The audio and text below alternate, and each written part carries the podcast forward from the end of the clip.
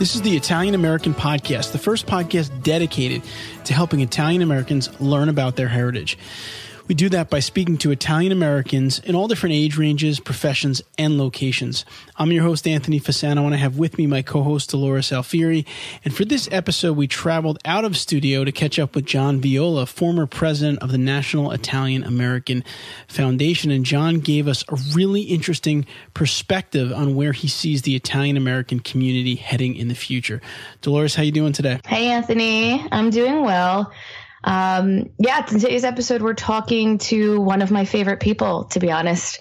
And uh, as you'll hear in the conversation, John's uh, particularly special to us as longtime uh, listeners know, because he's really been so supportive of us and through the National Italian American Foundation has really helped the Italian American podcast to grow. So it's always great to catch up with John and talk to him about all things Italian American. All right, so let's get into this interview with John because it was a good one. But before I introduce John a little more formally, I'd like to recognize our sponsor for this episode, Mediaset Italia, which is now on DirecTV from AT&T.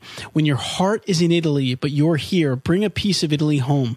Introducing Mediaset Italia from DirecTV. It's perfect for anyone who loves all things Italia. Enjoy your favorite Italian programs from channels Canale 5, Italia 1, and Rete 4 on Mediaset Italia. And best of all, you get your favorite entertainment including shows like Caduta Libera, Mattino Cinque, and Squadra Antimafia. Feel like you're home again with Mediaset Italia on DirecTV from AT&T. Introducing Mediaset Italia from DirecTV. Get Mediaset Italia for $10 a month plus taxes. Call 877 778 4794 to get Mediaset Italia from DirecTV. Again, that's 877 778 4794. Mediaset Italia requires activation of a qualifying base package, hardware available separately at additional cost, programming subject to change at any time. Other fees, restrictions, and conditions apply. Call for details. And like I always say, watching TV in Italian is a great way to practice your Italian and to kind of just keep listening to it and keep hearing, talking, hearing, talking. That's how you can really get a language. All right, so now let me introduce our guest for today's episode. You've heard him on the podcast many times before with his NIAF intros. John M. Viola was elected president of the National Italian American Foundation in March of 2013 and served in that role until December 2017. A graduate of Fordham University with a dual degree in sociology and anthropology, Viola has dedicated dedicated himself to developing international and domestic service programs inspired by the Jesuit mission to create men and women for others and to infuse a sense of social justice into all acts. He is a Knight of the Order of Merit of Savoy and serves as the United States delegate for the Sacred Military Constantinian Order of St. George, one of the oldest chivalric orders in the world. A native of Brooklyn, New York, he traces his ancestry to the Vallo di Diano in the province of Salerno, Puglia, and Sicily. All right, so now to bring us into this interview with John, I'm going to kick it back to Dolores for a quote. Yes, Anthony, I think this quote from Helen Keller really sums up John's philosophy, especially when it comes to working with the Italian American community. And I think it really sums up our own as well. Alone, we can do so little. Together, we can do so much.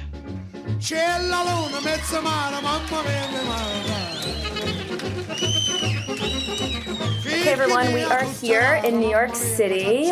I'm here in uh, an office with Anthony, of course, and with John Viola, who you have all heard of uh, at the beginning of every episode for many episodes now.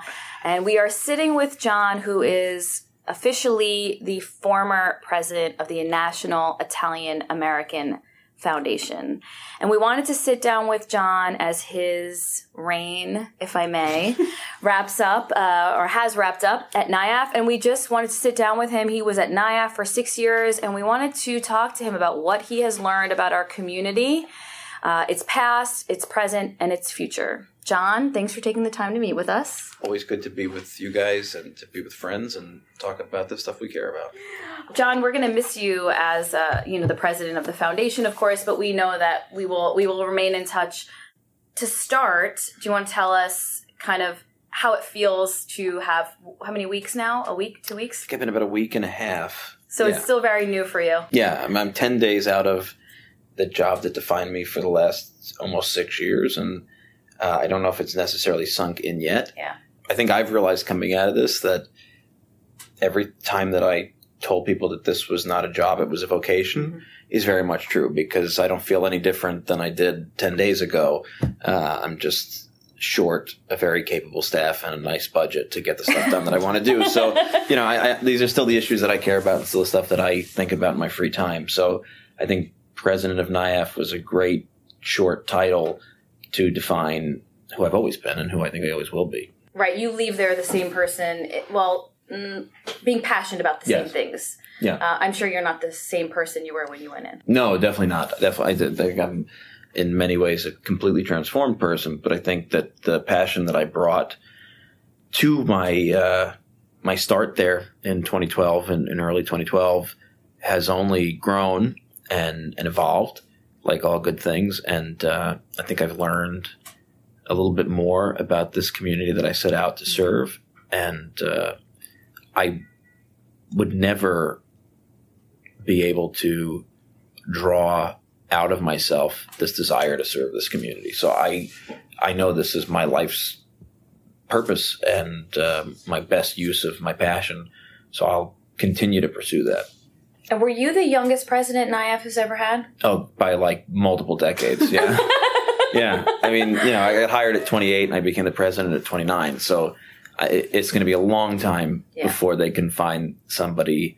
Uh, I think to challenge that that title. I mean, uh, my hope is, you know, the foundation's still in an executive search or, or beginning an executive search for a replacement. My hope is that there is somebody. I mean, I would love to see somebody Yeah. steal that title away and and be young and be uh, engaged because I think these institutions in our community are, frankly, really in need of, of young leadership because when you be, but the, the regular model is you, you grow in stature, you grow in accomplishment, and then you get active in your community and you lend your reputation and your resources and frankly your personality and stature to what you're doing. And that's great. We need the, the, the brightest lights in our community to lend themselves to what we're doing. But at the same time, when you get people together, sometimes you fall into the trap of people thinking about the community in the lens of what they've experienced in that long life building their, their, their careers and their reputations.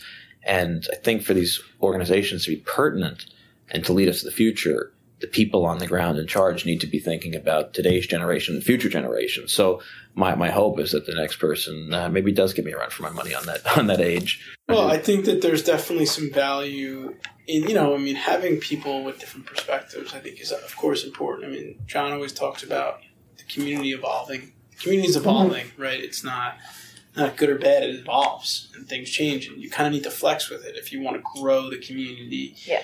And engaging people of different ages, I think, helps you to be able to bring people of different ages together. I mean, like, if you don't have a community, it's not going to be all 20 year olds or, or all 30 year olds or all 40 year olds. So there's got to be a way to like kind of kind of tie people together, and I mean that's kind of what we tried to do through the podcast. It's funny because I think when we started the podcast, I was kind of thinking like it's probably only going to be younger people listening because you know, I mean, Right. older people. no offense to anyone that's older, but I mean, you know, I was actually at my grandma's the other day. Modern technology. Yeah, I was at my grandma's the other day. with My wife and we're sitting there, and my grandma's like, "Anthony, how's your pod post doing?" and I look at I look at my wife, and we're both smiling, and I say, "Grandma, my pod post is going great." and uh, cute. but the funny thing is, we have actually people that are We do. older that listen to the show, and we do have younger people too. Mm-hmm, So I think you know, kind of to, to John's point, is we need younger people, and we need people to bring everybody together because you know the older people have different experiences that we want to learn about.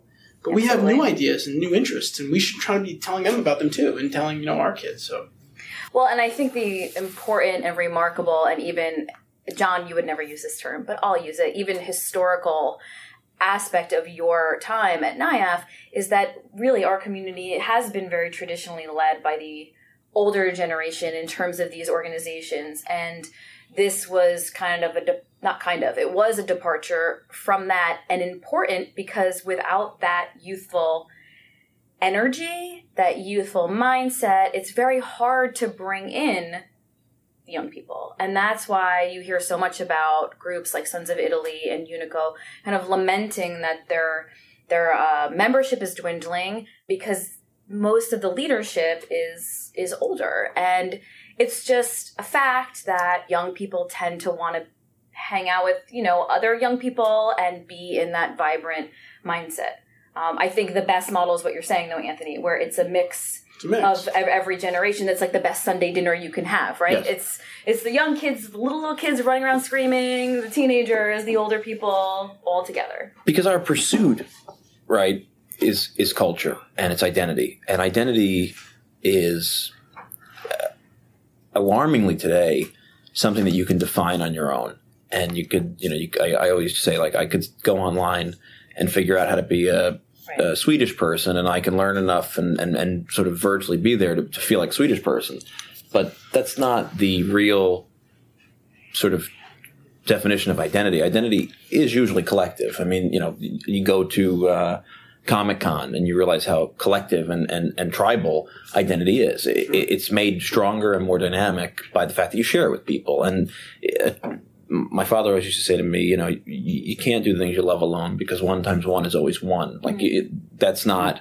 what we're pursuing here. And I think our identity is rooted in community and neighborhood and a shared experience. So all of those things are definitional to what it is. So it, you have to be able to come back to that. So I think for me, you know, I always heard when I got to my job at the foundation, a lot of people would describe these experiences with other Italian American organizations, um, local clubs and things where they'd say, you know, we, we don't have enough young members. Let's have a young members night. And so they would have a young members night and the older members would get these young kids in the room and introduce them to what they were doing and hope that they would join.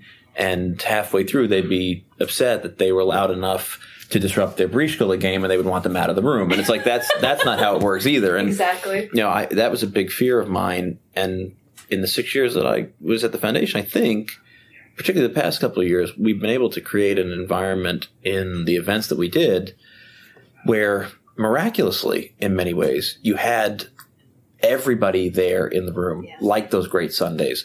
And I remember looking through a picture, uh, looking through our, our, our, pictures after last year's gala, looking for a picture to encapsulate what I was trying to explain in an article that I wrote about how multi generational the experience was. And I found a picture from our Friday night event where the entire room was up dancing the tarantella together, right. which I never would have expected could have happened right. at, at, an event Michela for an organization. Yeah, thank God for Michela. yeah, the, she was a miracle, and I was really nervous when we put her up there. And then you know, you helped me mm-hmm. bring her to the table, yeah. and I was super nervous. I said to myself, okay, either this is going to be great, or I'm going to you know drop a big egg on myself here. And so I hid behind the curtain. And to John's credit, he didn't tell me any of this until afterwards. Yeah, I never I want to show how nervous I am until afterwards. It's good to say I was nervous, right? You look, and if yeah so I, I, I, mean, I went behind the curtain uh, when she came up, and I remember her being introduced, and I remember her saying, "Okay, we're going to lead it that and tell." And I thought, okay, either people are going to love this, or I'm going to walk out from this curtain and my board of directors is just going to murder me because they're going to be sitting there stone faced watching one person tell and tell. And I got out and there was everybody up on the on the floor, and we we got this picture. Our photographer got this picture, and there was this lady. It was great. She was like so Italian looking. She had a white bun and she had two little Italian American flags in her hand. And she looked like she just came out of a piazza in Italy. So I don't know how she got to our event, but here she was and she's holding hands with these young kids. And it says it all because they're all having the exact same experience and, and they're doing it together and nobody feels like they don't belong there. And that's what we are pursuing a safe, great feeling of celebrating who we are and everybody feeling like they belong our community is not going to continue and grow and evolve in a healthy way if there are segments that don't feel like they belong. That's right. If people feel like it's too rich, they're not going to feel comfortable. If they feel like it's too poor, they're not going to feel comfortable. If they feel like too old, too young, you know, that's the thing about the neighborhood, right? If you're really going to pursue this neighborhood or a family, whatever the model is, right. there are people that you don't share the same interest with in your family and in your neighborhood, but they're there and they add to the flavor of it. They add to the experience and they create alternative windows for you to, to view the world. And, and if you compartmentalize down to where they're not there, nothing can really grow. You know, fertilizing the soil, and, and you know you, you need that. You need diversity, even within a specific ethnic enclave, to make the experience more dynamic, more fruitful, more rich for everybody yeah. else. It's not about the younger generation taking over the older generation.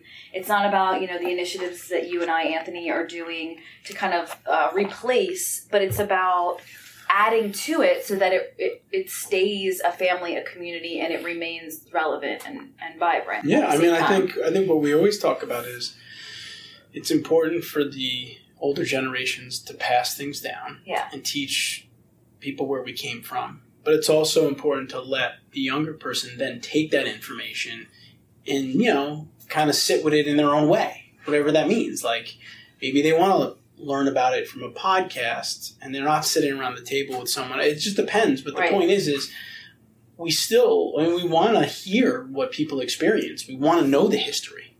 But then what these younger generation does with it, it's, it's interesting. I'm interested to see. I mean, you know, it's going to be different. I mean, I think we need to. We, I mean, we need to make the connection. Right. It can't just be about the history. It has to be about the now. Yeah. Well, because you, you I mean, like my, my, my academic background is, is anthropology, so I think I tend to think through this stuff from an anthropological perspective, and like when you pass culture on, when you pass it down, you're not passing down a relic that is a sacred sort of vessel. So like we, we always have to be, and I think we've talked about this even the first time you guys came to meet with us at the foundation, sort of the sacred and the profane, right? Like you got to remember what the sacred is. It's the ritual that gets you there. Sometimes it is okay to evolve that. So like when you pass down culture, you're not passing down something that's set in stone and ossified and is a fossil that's to be looked at and observed but never lived. You're right. passing down something living. So it's going to evolve and it's going to change. And if you can pass it on and the younger generation is receptive because they want to be there. They, they, they desire this culture. They feel good in this culture and they want it to be something that they continue living. They're going to respect what the prior generation has passed to them. And I think the prior generation should respect that these things that they love will only live if they're evolved for the next exactly. generation. That's a good so, way to put it. Yeah, it's very important that people all understand our culture is a continuously flowing river. It's not set in stone. We, we don't have to do, you know, it's like if you inherit a dress from your grandmother and she passed it to your mother and, you know, maybe your mother hemmed it to be more in fashion, uh, a decade ago and then you cut off the sleeves because it's more in fashion now it's still the same dress and it's still got all of the same great energy right, to exactly. it and it's still an heirloom uh, it's just evolved and that's okay and not only is that okay that's the only way the dress survives because you ain't gonna wear a dress from 1950. It's gonna go in a closet. And it could still have a lot of sentimentality. You can feel great about it, but it's not coming out of the closet. So if you want to take this culture out of the closet and live it, we all have to be comfortable with the idea that that's how heirlooms survive. Yeah.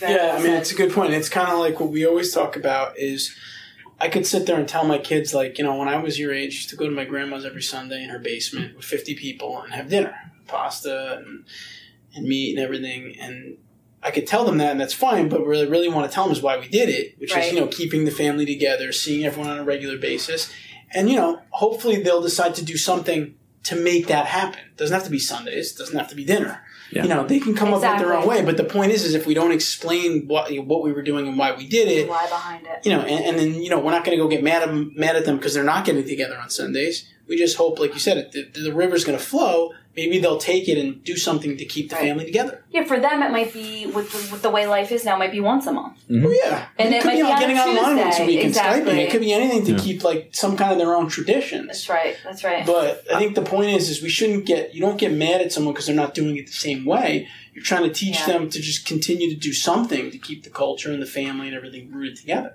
Absolutely. You know, for my family, like we this year at the gala, one of the things that we gave out in a gift bag was wooden spoons, which are iconic to our community, obviously, and and, and they said "Make Sunday Italian again," which is obviously a play on the president's uh, slogan of "Making America Great Again," and that came about really organically because my family and I were sitting down one Sunday, and, and an all too rare Sunday where most of us were together, and saying, "Wow, it's really interesting," because we all, you know, with the exception of me, who who was then at the foundation and now am in fact back working with my family and my my one brother was working in one of our family offices in Texas, and the other was working in a family office in Florida. And my parents are always all over the place, and my wife and I are all over the place. And we said, "Wow, you know, we're, we're very blessed to be from a family that has the opportunity to live a, a very nice life." And my parents have built these businesses that have allowed us to live that life, but at the same time, they're also would have then drawn each of us to these different cities to be part of them. And when it all comes down to it, what we're fighting for is the life style, the life um, values that we had in the beginning, right? So we're fighting to get back where we came from. And so the idea that we, we joked about, this was during the campaign, somebody in my family said, you know, we have to make that effort to make Sunday Italian again. And we, we laughed and I went out and I made red hats and we wore them and, and we, and we made that effort to, to wherever we were to be together on as many Sundays a month as we could. And it's a, you know, it's a, it's a shot in the dark every month. You know, some months you get one, some months you get four. But when I brought that into conversation at the foundation, a lot of the board members really saw the value in it. And, and as we started to talk about this great idea of making Sunday Italian again, we realized what we were really saying was something that was applicable to the entire country, which was just make the family important again, make the family Yeah, the center right. again in a world where it's increasingly easy to just be an individual and it's almost a you have to make an extra effort just to do the things that were survival back uh, a generation ago. You, you needed your family to survive. Now you, you can just float through the world feeling like you're alone. And so the fight is not necessarily to pass down. We must be here on Sunday. We must eat manicotti first, and then this and that and the other. But to say, hey, the family's got to be at the center of who we are. That's what we're really working on. that no matter how how demanding life gets like that should be the center that continues to draw you back you know at least you're attempting you keep attempting. So it's like um you're trying to get into a workout regimen you know like some days you don't make it to the gym. That doesn't mean you stop trying to get to the gym. It's kind of like a similar idea. Yeah. and it's it's not supposed to be very strict. Like it doesn't have to be sunday. Exactly. It can be whatever you can make it. I've talked about on the show before. We used to do sunday mm-hmm. dinners my family you know we're older. Everybody has families. Everybody's working. Now we do well it's been for many like 20 years now we do mondays. Yeah. It just sunday was Whatever hard works. Yeah. Yeah whatever together. works you know Still and serves the same. Yeah, well, I think John really hit it on the head. Is that it's not with the traditions; it's the values that they're facilitating. So it could be a different. The tradition might look different, but at the core, you're trying to get the same values. Exactly. You're trying to, you know, and that's really, I think that's important. And even like you said, for families, you know, keeping the families together, keeping the values. I mean, in today's world, like unfortunately, more times than not, it doesn't happen, right? Families can't keep Yeah. the values. Kids are all over the place. There's phones now. They're doing this. They're doing that. So you got to work hard to do it. And you know, I think that's a big part of the future for our community is if we work together as a community, we can try to make it. We want to. I think like you want to make it easier for families to, to be able to do that. yeah exactly eh, like for me, that's part of the reason I, I went to college studying, intending to study history, and coming out studying anthropology because I st- I realized pretty quickly after a few anthropology courses that I was studying history from the perspective of things that happen, and I was studying anthropology from the perspective of why did these things happen, mm. and you know, I, I, you guys both know that I'm a I'm a I'm a pretty devout Catholic and I love mass. I go to mass almost every day, and I fell in love with mass for a lot of reasons. And but I don't want to get into a theology conversation. But one of the reasons I fell in love with mass is because I started to get into the history of what the mass is. And so mass is great, and traditions are great, and ritual is great, but it's it's one thing to do them because they have been done, and it's another thing to dig deeper and understand why they're done. So like when I go to mass now, because I've been able to study it and I've, I've, I've made friends who have, have explained it to me and, and worked with me and opened up my eyes to where liturgy comes from. There's, I'm experiencing it on 20 dimensions. Hmm. So I'm, I'm understanding that in this ceremony, we're not just doing it because it's been done for a thousand years. We're doing it because it represents this and it comes from this. So why can't we give people that same sort of insight into their own culture, right? And, and say, okay, this is why these things happen. You know, why do we eat mm-hmm. X, Y, Yeah. and Z? Well, Yeah. we eat X, Y, and Z because Yeah. these are the ingredients we got here, and here's what the recipes we took, and that's why I believe so many of the young people in our community are doing things actively to pursue that same question, maybe not even aware of the Yeah. question they're pursuing. So, like, I think of our, our, our mutual friend Rossella Rago, who's got Cooking with Nonna, and like, you know, she's going out and, and getting to these recipes, and, and she's doing it for a lot of the right reasons, and you know, keep these recipes alive and tell these women's stories and tell these family stories. But at the same time, what she's giving us in this critical mass of information is the inflection points and similarities in our community story as to why these people did these things. Why did we cook X, Y, and Z? And why did we do it this way? And, you know, you get to the deeper whys uh, when you do the research and when you do the due diligence. And so for those of us that are into doing that, uh, I think it's a, it's a, it's a great quest to pass it on to other people. Yeah, and it strengthens all uh, attempts and drives to kind of keep these traditions going. Basically, when you when you know that deeper why behind it, like you said, it's not just because oh well, we always did it this way. That's a lot easier to ignore. But when you have a deep sense of why this is important, you'll go that extra mile when you're kind of exhausted because modern life is really busy and draining. Yeah. To yeah to to get your family together on a Sunday, even if it's you know one Sunday that month. But I did want to just back up a little bit and kind of ask you, John, why did you? I mean, you may have already answered this question indirectly, but why did you want this role at NIAF? Why did you even want to get into this in Uh, that way? That's a good question. You know, when I was growing up, I I sought out NIAF and other organizations that I participated in and continue to participate in because I loved the idea of an institutional community that I could be a part of, and I, I thought. First and foremost, I enjoyed the opportunities that they provided to be with other Italian Americans. I always loved the sense that when a good amount of Italian Americans were together, the world just felt ordered. Like, you know, everybody was sort of familiar with uh, each other's values and uh, uh, traditions. Again, we'll come back to the word and, and, and stories and the way things were, and, and, and even deeper, like the, the sounds of how people spoke and the, the smells of what we were eating and the music. And so f- for me, the world felt ordered when I was amongst my own people. And I, and I, I think that's okay to say. Like, I, Yeah. you know, I mean, I think it's, like, it's a safety that comes from the familiar and, and, and the warmth that, that clearly all of us have inherited around our culture. People feel good about it. That, that's why we're such a large self-identified group, even this deep into our immigrant experience. So for me, at first and foremost, it was this love that I, I knew from a young age that these institutions could be that place because I've, we're all aware, for better or worse, our communities evolved out of living in, you know, homogenous neighborhoods. That's a natural progression in this country. You don't have those places. I mean, we all go back to our neighborhoods. I I go back to my neighborhood in Brooklyn, but it's not going to stay the same. And that's okay. But if you could create venues for people to come together, you know, we all lose family members and we lose the stores that we love or these kind of touchstones, but you kind of get alternative versions when you're around such a critical mass of, of your own culture. So I loved that. And I loved that that was something that these organizations could provide. And then I loved the really deep, extensive stuff that they could do in academia and in, in philanthropy and uh, for students and for, for those in need. So I just was sort of a groupie for these, these groups.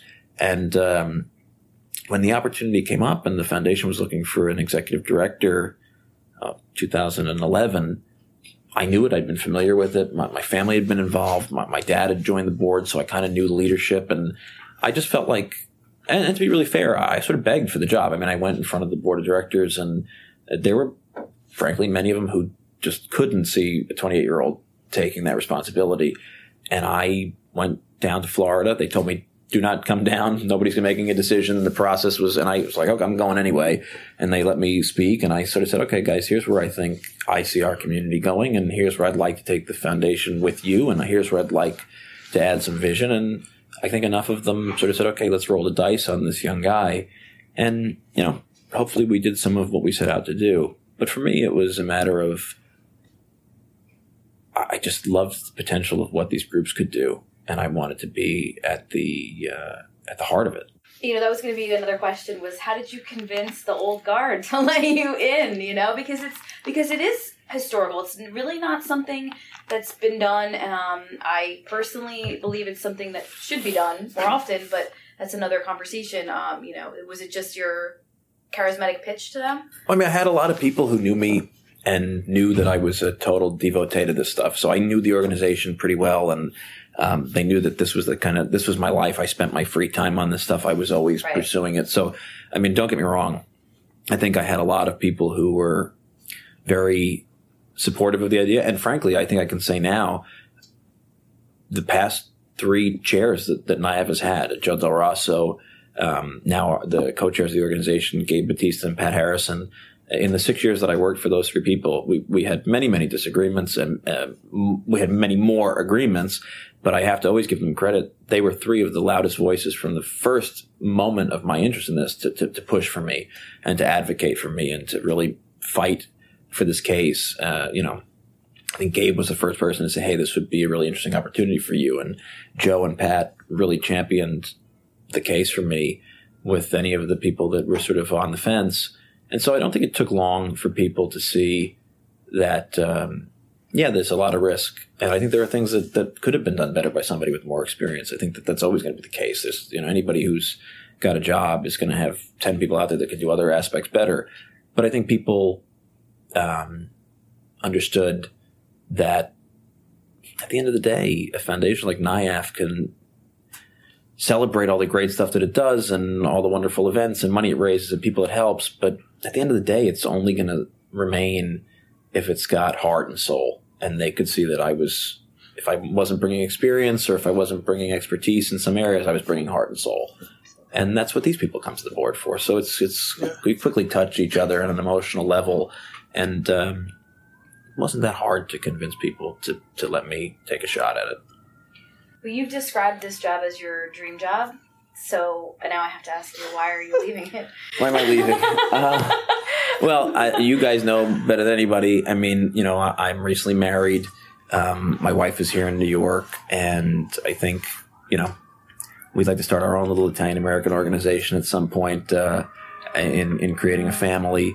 Um, my family's been really supportive of me. We're here in my, my family office right now. Next door, uh, a wall away is my younger brother who has done uh, yeoman's work to be uh, both of us in our family businesses for 10 years or six years that I was at NIAF to allow me to not have to worry about family responsibilities and to go down and give myself. Um, so from a personal perspective, I, I think, you know, there was a lot that made it prohibitive for me to be in Washington. And from an institutional perspective, you know, maybe uh, it was just time for the organization to go in a different direction. I, I think um, there's a lot that NIAF can do and, and uh, rightfully so should do that maybe wasn't my expertise and wasn't in my wheelhouse. And, you know, it's good for an organization as large and important to the community as NIAF to, to, to, to turn leadership every now and again. I mean, I was there six years. I didn't even think I'd be there that long. I mean, I think it's, sometimes it's good to not rest on your laurels and, and not make it a lifetime appointed position. You know, you, you, you use the word sort of tongue in cheek, reign, and, and you don't want to reign. You know, you, you want to, you want to lead from the center and you want to, you want to be a servant leader and you want to be the bottom of, of the pyramid and not the top. And, uh, I think that requires just a new influx of ideas and and a new influx of uh, of vision. Sometimes, I mean, I I could have gladly stayed at that position for the rest of my life. Would that have been the right thing for me and my family? Probably not. And would it have been the right thing for the organization? Probably not. So this is a very hard decision that I had to come to, um, and I came to it with the board leadership and so, you know, I, I, wake up in the middle of the night sometimes having dreams that I've convinced them that I want to come back. And, you know, uh, and then we're only 10 days into this. Uh, of course, I, have known for six months right. or whatever it is this that this was coming. So I've had a lot of time to therapize myself. But yeah, you know, it's, it's a decision that I really feel at the end of the day is probably best for everybody involved, but it's not an easy one. I think that's well said. I mean, I as somebody who knows you relatively well, I mean, it's it's like breaking up with somebody amicably, and it's the right time, but it's not like you're, you know, sometimes you leave a job and you're like, sweet, and going on to the next thing, and it's fine, it's exciting, and I know that you. I mean, I have no doubt that whatever's coming next for you is going to be amazing, but I, of course, can tell it's not easy to leave there. It's been it's been a long uh, time, and you've done so much, and so many people have really appreciated what the work you've done there. I mean, we've said this in the show, of course, but um, we're connected with NIAF because of you. And I don't, I, I'm going to say that I don't think that if it was an older uh, president at the helm, that that president would have recognized. Yeah. Right. What John what was very receptive to getting involved with the podcast and working with us. Right, and because of that, exactly. You know, but I, it may not be as black and white as age. You know, I, I, I like. I've worked with some amazingly dynamic people that have been around for a long time and are consistently on the forefront of what's going on. I mean, I, you know, I, I look at my dad. My dad's reinvented himself a hundred times in his career. It's not a matter of age. I, I think what connects us is not, you know, you're the first podcast I ever downloaded. So and I think again, this is going to show how old fashioned I am. Is the word even download? Like I, I subscribe to whatever it is, you know. But you know, I was listening to a pro wrestling podcast in the car on the way here. So thanks to you guys, I've, I've got like ten of them on my phone. But uh, you know, so it wasn't like I was some great advocate for podcasts. But when you came to me and we were talking about what you're doing, what I saw was a kindred spirit, which was somebody who was going out using their passion to build a platform that made people feel good and safe. And like you said, you were shocked by the diversity of the demographic that downloaded yeah. and became your audience. And like, so, you know, there might have been somebody in my seat who was 75 who, who looked at you two and said, Oh God, you've got the same passion for people. That's what this is all about. That mm-hmm. I, I say this constantly and I think it gets lost because it, it sounds like a soundbite, but like, you know, NIAF, any of these institutions, OSIA, Unico, they ain't curing cancer. They're not building homes for the homeless. They're a venue to do good things. They're a venue for people to come together and feel great. And in that great feeling, to raise money, raise support, work together and do really good things for our own people and for everybody else. So at the end of the day, it's all just about feeling good. It's all just about feeling, celebrating something great, which is loving your family, your values and your community and what you come from. So that's what drew me to what you guys are doing. So I don't know if it's necessarily an age thing when it comes to seeing when a new idea is presented to you. You should, at any age, be open and receptive to it if you're still working for the right reasons. I know what you're saying, and yeah. it's probably a way more uh, eloquent way to say what I was trying to say. Mental youth, at least. Yeah. So not well, your numerical age, but you know your mental age. Yeah, and I think the I think the theme here that I think we're hearing in the last 20 minutes or so is it's not about age, experience level, but it's really coming down to comes down to passion, right? Like you asked John, what how could you sell yourself as a 28 year old to a board of people? I mean, they, John got up there and they saw his passion, right. right? I mean, like we had a conversation with John about the podcast. I think we kind of all knew that we were passionate about the same thing. So, you know, to me, I mean, it just seems like passion is always something that you want to roll the dice on right? Yeah. When it comes to like, you know, it, yeah. when it comes to like betting on like the future and the community. And I think that for everybody, listeners included, is that, you know, it's all of our community that we have to think about going forward. And I think, you know, any ways that we can bring that passion together and just see where it takes us. We don't have to define something right now. But if you just get with the right people, right, and you yeah. put yourself in the right atmosphere, and we've learned that just by doing the show. I mean, yeah. just the, the, friends we've made and the uh, sure. situations we've been in, you just kind of put yourself there, and, it, and it's almost like your passion takes you uh, to places you didn't even imagine you were going to go to. Yeah, in that way. And that's why all these groups were started. I mean, every group, from the oldest in, in the Sons of Italy to NIAF, which is one of the youngest, you know, they were started by passionate people who got together and, and, and connected with other passionate people and said there's a, a service that, that our community needs or a role that our community needs filled. And we see it. We all share that vision that we all see what's there and what's needed. And, and we, we let's talk about sharing a vision to get there. And right. so if we were on a podcast for, you know, car sales, it'd be a much different thing. We'd be talking about trends and statistics and what sells and, you know, group tests and things like that. But we're not. We're, we're talking, our product in any of these venues, in any of these pursuits, is the end person, the end user. So that's why we, one of the things we did at, at, at NIAF when I was there was this initiative, We Are NIAF. And the idea was like, guys, as much as our scholarships are great and our programs are dynamic, we are our membership, our, our and, and, not not even just the paying membership, but the collective people who participate. So you and your your brand and your podcast as part of the NIAF family is NIAF. That that is what we present to the world. This great collection of people who really care, and when they come together, can do really really cool and good stuff, and keep this culture evolving and alive and and and real in people's lives. Absolutely. You know, John, you six years dealing with a board, dealing with the community in such a extreme way. I mean, you were in it. What are some of the frustrations you hit up against? What are, you know, we talk sometimes about how we, we really are, try to be very positive on the show, but every now and then we're like, we should do a show about vendettas. you know, we should do a It is show, the Italian American podcast, you know, so you know. like we should Yeah. every now and then we should do a show about the not so perfect parts of our culture. So I know, uh, you know, you're you're very diplomatic and such, but you know, just just in a, in a, way that's okay to talk about. What are some of the things you hit up against in our community that are frustrating? Oh, it's a, it, uh, you know, there's as much frustration as there is good, right? And and I'm sure that's in any job, in any pursuit. But I think in particular in our community, there's a lot of frustration. You see it because when you have a conversation with people that are active in the community, it, it usually takes about five minutes for it to turn into shared frustrations. And I, I think the biggest pain for me is some of the things that I wasn't able to accomplish because again, you know, I didn't have 30 years experience to say to people, Hey, trust me, this works. And here's the proof in the pudding. So follow me. So what I had was my passion and I had vision, I hope for something. And sometimes you can't bring people along to that. You, you just, you, you, don't have, you know, you, you don't build the, the, the, the groundswell of support. So I think for me, you know, the, the biggest frustrations are some of the things that I wasn't able to accomplish. I really wanted to bring all of the groups in the community, those those those historical groups, those institutional groups, together more closely. And um, some, and to be fair, some of the groups out there were really receptive to it, surprisingly so.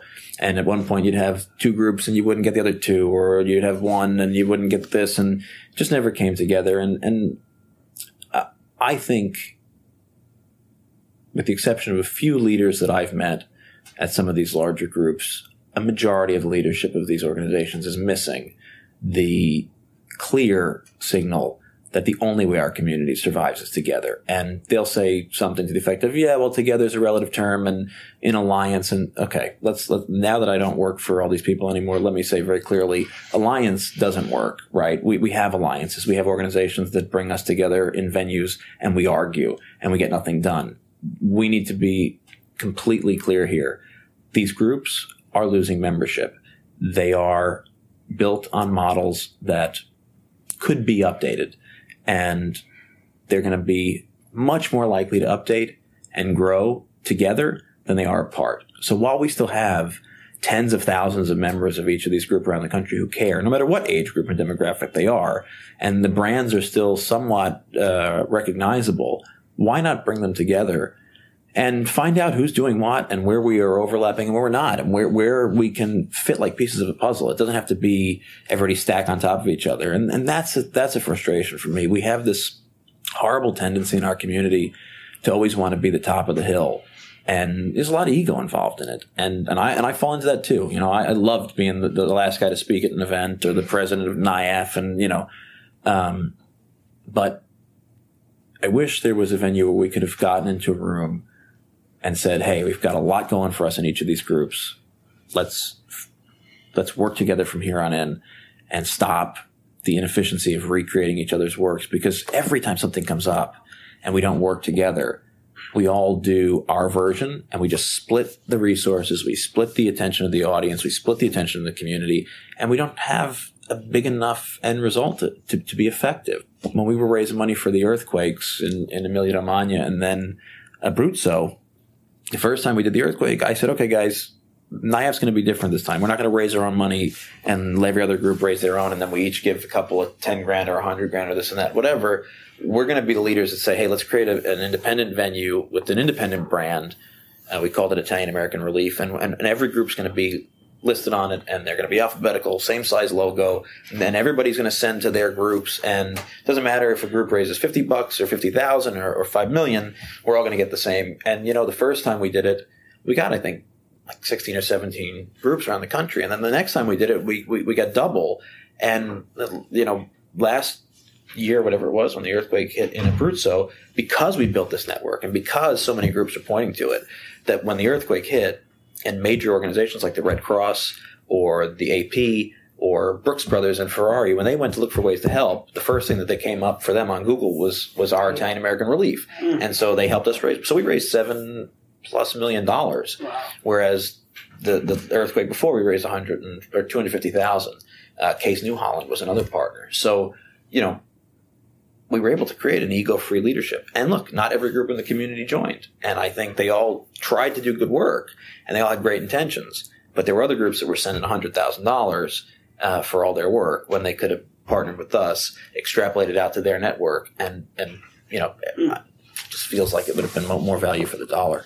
Right, but but more people, you know, on the second time did. So there was some progression, which, uh, which is positive. That shows that, you know, people came along a little bit and said, you know, this makes sense. What they're doing, the vision makes sense. We should join with them. Right. That, that that's a frustration for me. I, I think maybe I'm not a great communicator, and I and I was certainly not the, the ideal candidate to have a board of directors because I tend to be a sort of hurricane or a tornado, and it's easy for me to forget that you have to communicate and bring people along and, and show them the work, show them the math. Why you know, like uh, I always loved that uh, when you got to the higher levels of math in school, you could get credit for showing your work, even if you got the wrong answer.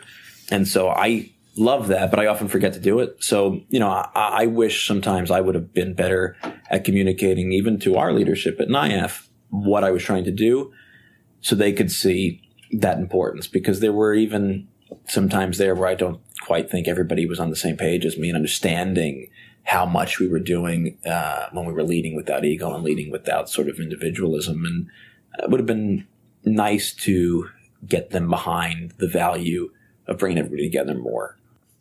we you know i mean i i understand what you're saying with that i also think you in you being so diplomatic there's an underestimating as well that also what you're talking about is very like deeply rooted in the community you know we we had like there would be a society you know how many societies in just one block on you know in little italy Yeah.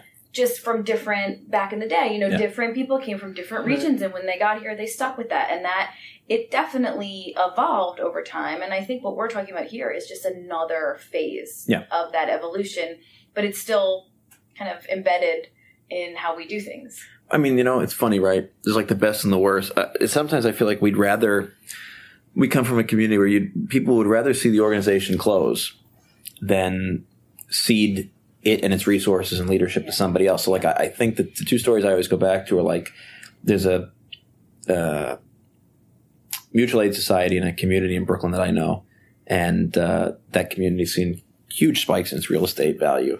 So there's a, a bylaw in most of these organizations to say like the last five members living, if the thing shrinks, have the right to sell the property and split the money. And so there's these guys who would rather not let people in watch the thing go so they could profit from it. I'm not saying people are trying to profit. I'm saying their their way. They'd rather not see their way evolve out of existence. They'd rather just close. But then you look at successful cases like in Milwaukee, where you know in the 70s they had enough really smart, dynamic on the ground leadership to say, okay, guys, these groups are closing. Instead of 10 people following a saint on the feast day, let's do one major feast day together. And it evolved into the Milwaukee Italian Fest, which is the largest gathering of Italian Americans in the country now. And you wouldn't think it would be in Milwaukee, but no they i had. didn't realize that really Yeah, the largest audience that comes together every year, hundreds of thousands of people, is Milwaukee.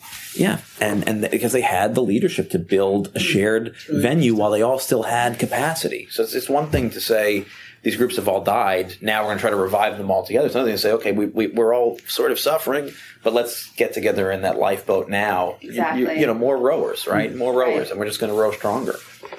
So, you know, John, as we wrap up, and I, I've asked you about the frustrations, so let's let's kind of end it on a positive note. What are some of the positive things you've learned? And I mean, do you have any hope for the future of the community? You know, how do you feel about where we're going? I mean, I always say 18.2 million people on the last census, 18 million people in the census before wrote the word Italian in the in the box uh, other for ethnicity. The self-identification is huge and that's grown over time. You know, you would think that as people marry other ethnicities and uh, don't have these same venues for tradition that it would shrink. But what tends to be, what tends to happen, at least in our community, is even the person who's not 100% Italian or not 50% Italian feels it and identifies because it's such a great thing to belong to. When you when you get it in your life, you don't want to give it up. So I feel great about our community because our culture is so wonderful and is so real and has survived. Frankly, if, if not assimilation, some people don't like the word assimilation, but at least integration. We're an integrated community, and and yet the culture survives. So uh, I think our culture and, and, organizations for our culture are going to be here for a long time. I think that there is going to be um, new models for those organizations to, to thrive. And, and I always say, you only survive if you know who your member is and you go to them to serve them. You can't just say, this is what we've been doing and this is what we plan to do, so come to us. That's not going to work, especially with identity as fluid as it is.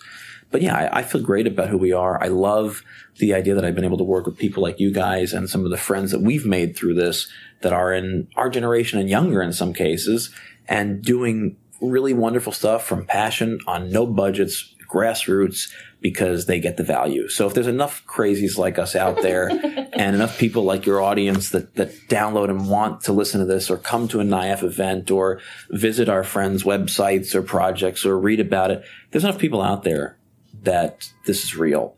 And, um, you know, we're not the foundation for falconry trying to preserve a lost art. We, we are a real and living culture.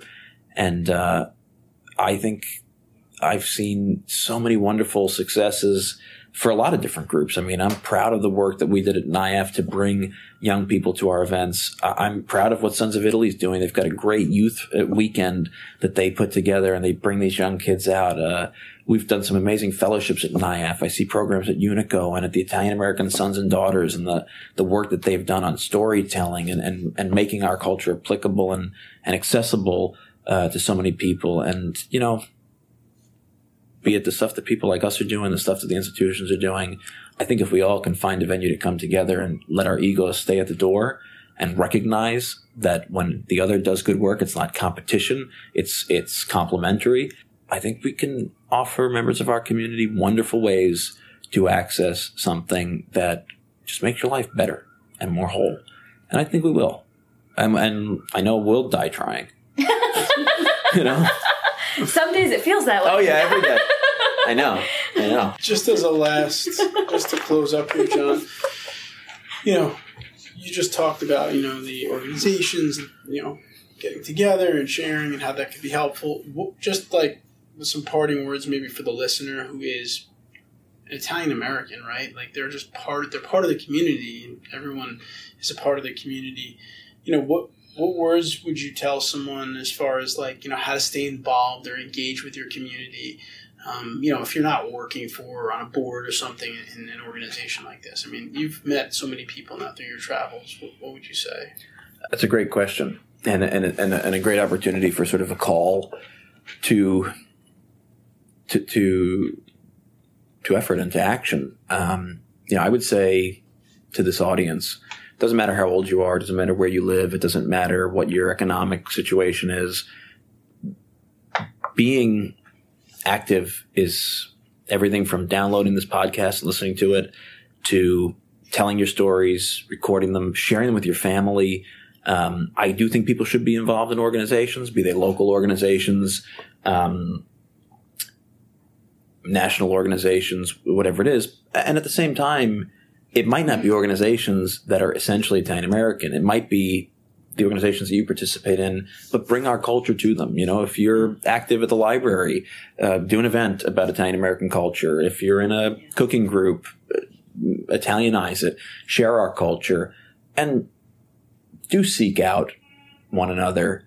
Do find the venues to communicate because oftentimes when you love this stuff, it can feel a little bit like you're alone and you're nostalgic for something that's gone, but it's not gone. It's evolved. it, it, it is like water in a river. that water that started at the source is still a thousand years later somewhere in the ocean. You know, it's been recycled around and it's gone into the environment, come down as rain, but it's still there.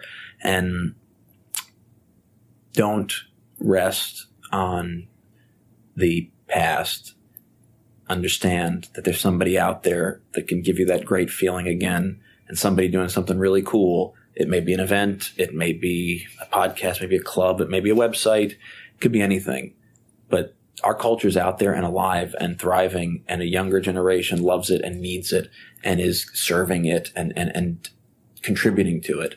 So come out and, and find it, search it out. You know, I sought out NIAF as a 16 year old because I wanted to participate in something greater than myself. And it doesn't have to be as grand as the National Italian American Foundation. And I do hope people go out and support NIAF and, and become members because we often forget that an organization that's that age, um, it does a lot of great good, but that's not automatic. It needs member support and it needs uh, people to, to be out there and participate and lead in their communities and, and be grassroots leaders. But it, it's any of these groups. The more you participate, if you do it without ego and if you do it with goodwill and if you do it with love and passion, it's going to be infectious. And that's what's going to keep our culture alive. That's great. John Viola, former president of the National Italian American Foundation, but still a proud and passionate Italian American. And I think I don't think he'll ever stop being No. that. Not until they come up with a vaccine. Thank you. if you're if you're experimenting out there, call me. I I could I could be a great test case. So I hope you enjoyed that interview with John Viola as much as we did. John is such a bright guy and he just he's he knows so much from working in this community and being part of it since he was so young that he brings such a great perspective and and, and really his perspective on working together I think is what's going to help this community going forward. So with that I'm going to turn over to Dolores and she'll take us out of this one. Okay, everyone. Just a reminder that you can connect with us via email by visiting ItalianAmericanExperience.com and clicking on the Join Us tab. You can also find us on social media. We're on Instagram at Italian American. We're on Twitter at Ital American and we're on Facebook at Italian American Podcast. Con piacere!